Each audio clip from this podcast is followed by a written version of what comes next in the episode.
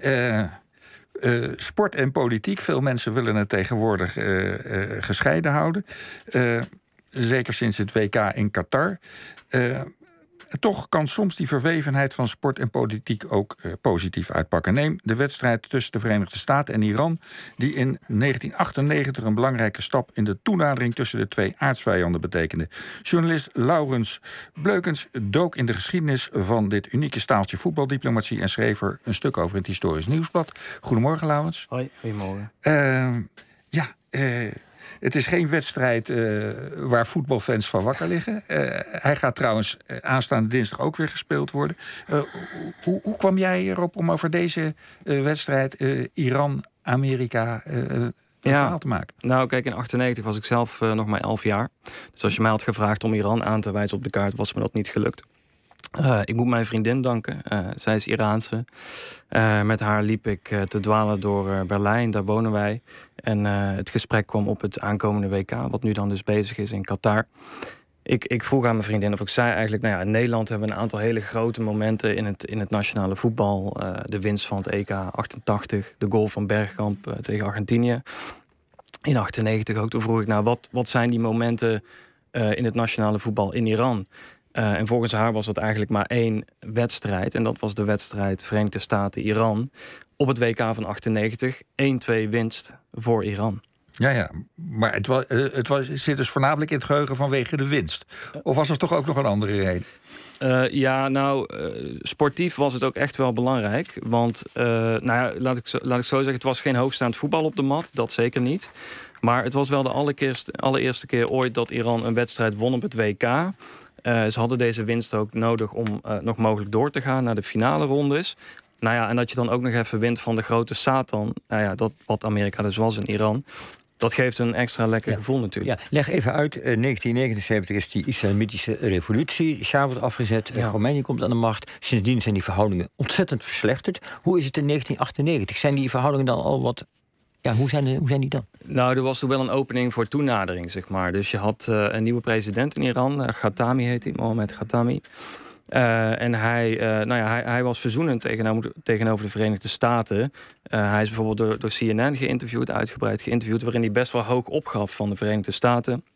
En ook de hand reikte eigenlijk. andersom gebeurde dat ook. Clinton heeft in aanloop naar de wedstrijd. Um, verzoenende woorden gesproken op televisie, ook richting mhm. Iran. Uh, die wedstrijd had daarmee te maken? Ja, absoluut. Nee, echt uh, 1, 2, 3 dagen voor de wedstrijd uh, heeft Clinton gewoon ja, die wedstrijd genoemd. En het gezegd van ja, dit sportmoment is een manier voor ons om uh, nader tot elkaar te komen. En was het dat ook? Ik bedoel, op de wedstrijd zelf, hoe gingen de heren met elkaar om en daarna? Ja, nou, Pakte het goed uit? Uh, de eerste vraag, ja, ik denk dat de Verenigde Staten en Iran uh, dichter tot elkaar zijn gekomen. En dat was eigenlijk omdat het een succes werd, deze wedstrijd. Uh, er was wat spanning hè, van tevoren over een aantal dingen. Uh, een van die dingen was dat op de Franse televisie, het WK was in Frankrijk, werd de film Not Without My Dollar uitgezonden. Dat is heel kort door de bocht een Amerikaanse propagandafilm waar Iran er niet zo goed vanaf kwam. Dus Iran was daar boos over, heeft gedreigd het team terug te trekken. Nou, dat was spanning. Voor de wedstrijd was het ook nog even spannend. Echt vlak voor de wedstrijd was een crisismoment, ook bij de FIFA. Want waarschijnlijk door de Ayatollah zelf uh, kwam een bericht van: nou ja, wij willen niet meedoen aan de standaard manier van hoe we een wedstrijd openen. Uh, waarom niet? Nou ja, normaal gesproken uh, kwam één team het veld op staan. Die gaan dan in zo'n rijtje staan. Het andere team mag daar langslopen om, om handjes te geven. Toevallig was Amerika het team wat daar stond. De Iraniërs moesten daar langslopen vonden ze kleinerend in Iran. Dus nou ja, spannend. En, en hebben ze niet gedaan ook? Nee, dat hebben ze niet gedaan. ze hebben uh, in, in, samenspraak met de FIFA en de scheidsrechter en de twee voetbalbonden besloten om een andere openingschoreografie eigenlijk te doen bij die wedstrijd. Uh, ze zijn eigenlijk door elkaar gaan staan, een gezamenlijke teamfoto genomen. Uh, Iraanse spelers hadden ook witte rozen bij voor de Amerikanen. Dus dat is eigenlijk, ja, dat is eigenlijk het, ja, het succesmoment, om het zo, zo te noemen. ja. Maar, maar het succes heeft eigenlijk niet zo lang aangehouden. Uh, in het voetbal of, uh, of tussen de landen? Uh, tussen de landen, ja. ja. nee. Ehm, klopt. nou, ik moet zeggen, ik vind het wel een geslaagd staaltje voetbaldiplomatie. want Deze wedstrijd op het WK heeft ook geleid tot een vriendschappelijke wedstrijd in 2000 in eh, Pasadena in Californië. En dat is eigenlijk veel interessanter, want een vriendschappelijke wedstrijd moet je met elkaar gaan regelen. Mhm. Op het WK wordt eigenlijk alles voor je geregeld. Daarna hebben ook Albright, de minister van Buitenlandse Zaken, en een hoge pief in Iran elkaar ontmoet. Hoogste ontmoeting ooit in 20 jaar. Maar toen had je 11 september 2001 natuurlijk de aanslag op de Twin Towers. Toen plaatste Bush, eh, president van Amerika toen, eh, Irak, Iran, Noord-Korea in de as van het kwaad. Nou, toen was het wel gedaan met eh, dit soort eh, leuke dingetjes. Ja, dus het heeft zeg maar drie jaar voor drie jaar goede verstandhouding Mm. gezorgd, ongeveer. Dat, Nou ja, kijk, ik vind niet dat je kunt rekenen vanaf die Mhm. wedstrijd. Die, die, die wens voor verzoening was er, was er al wat langer, zeg maar. En daar was deze wedstrijd een stapje in. Ja, en als je ooit geprobeerd hebt te verzoenen, net als in een huwelijk wat misloopt, dan kun je daar altijd later weer op terugkomen. We hebben het ooit gekund, misschien kan het weer. Hè, dus je kunt niet alleen maar zeggen, als het niet meteen werkt, misschien werkt het Ja. ooit. Ehm, nu wordt er altijd nu, althans is nu een hele discussie gaan, sport, sport, en politiek, dan moet je uit elkaar houden. Eh, was dit nou de uitzondering die de regel bevestigt, deze wedstrijd? Ik denk dat dit een van de uitzonderingen was die de regel bevestigt. Zoals ik gezegd, die vriendschappelijke wedstrijd vloeide eruit voort. Dat bezoek tussen die twee hoge pieven van de twee landen. Eh, we hebben natuurlijk ook de pingpongdiplomatie gehad in de jaren 70, waarin China en eh, de VS tafeltennisteams uitwisselden. Dat heeft tot het bezoek van Nixon aan China geleid. Maar ik denk dat dit wel een uitzondering blijft. Want kijk, die, die wens en die context tot, tot toenadering in de jaren 90 tussen Amerika en Iran.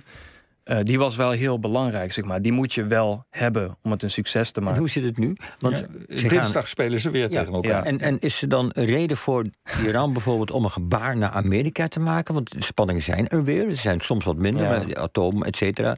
Ehm, wat verwacht je van die wedstrijd? Ga- Gaat Iran net als. eh, gaat ze iets doen, het team? Nou, kijk, eh, dat hele frame van Verenigde Staten versus Iran, dat is er nu niet zozeer. Nou goed, de wedstrijd Mhm. is tussen die twee landen.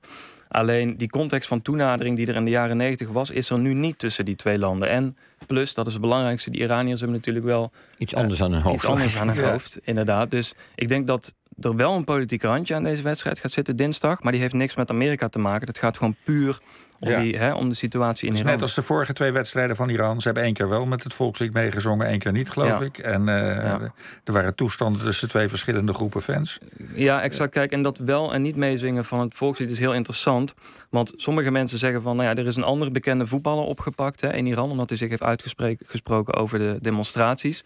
Sommige mensen zeggen, die voetballers van het nationale team hebben niet meer mee, eh, wel meegezongen, moet ik zeggen, bij die tweede wedstrijd tegen Wales. Omdat ze bang zijn om misschien ook wel opgepakt te worden als ze straks na het toernooi eh, weer teruggaan naar Iran. Dus die spelers, er staat heel veel druk op en er wordt van alle kanten wat van je verwacht. kunt je zomaar voorstellen dat een aantal spelers denkt... we willen asiel in Amerika aanvragen. En misschien is deze wedstrijd een, een, kan daar een beginnetje gelegd Nou ja, het, het WK is in, in Qatar, dus, dus, dus, dus, eh, dat, dat, dat lijkt me niet. En kijk, dit zijn wel spelers. Iran, iedereen doet altijd lacherig over Iran, voetballend gezien. Er zitten best wel aardige spelers tussen, die ook gewoon in Europa spelen al. Dus ik denk niet dat het jongens zijn die, die een, die een eh, visum of zo nodig hebben. Goed, nou, eh, jij gaat kijken met je Iraanse vriendin waarschijnlijk. Mhm. Laurens uh, Bleukens, dank voor wie meer wil weten over deze bijzondere sportgeschiedenis. Het verhaal van Laurens is te lezen op de site van het Historisch Nieuwsblad.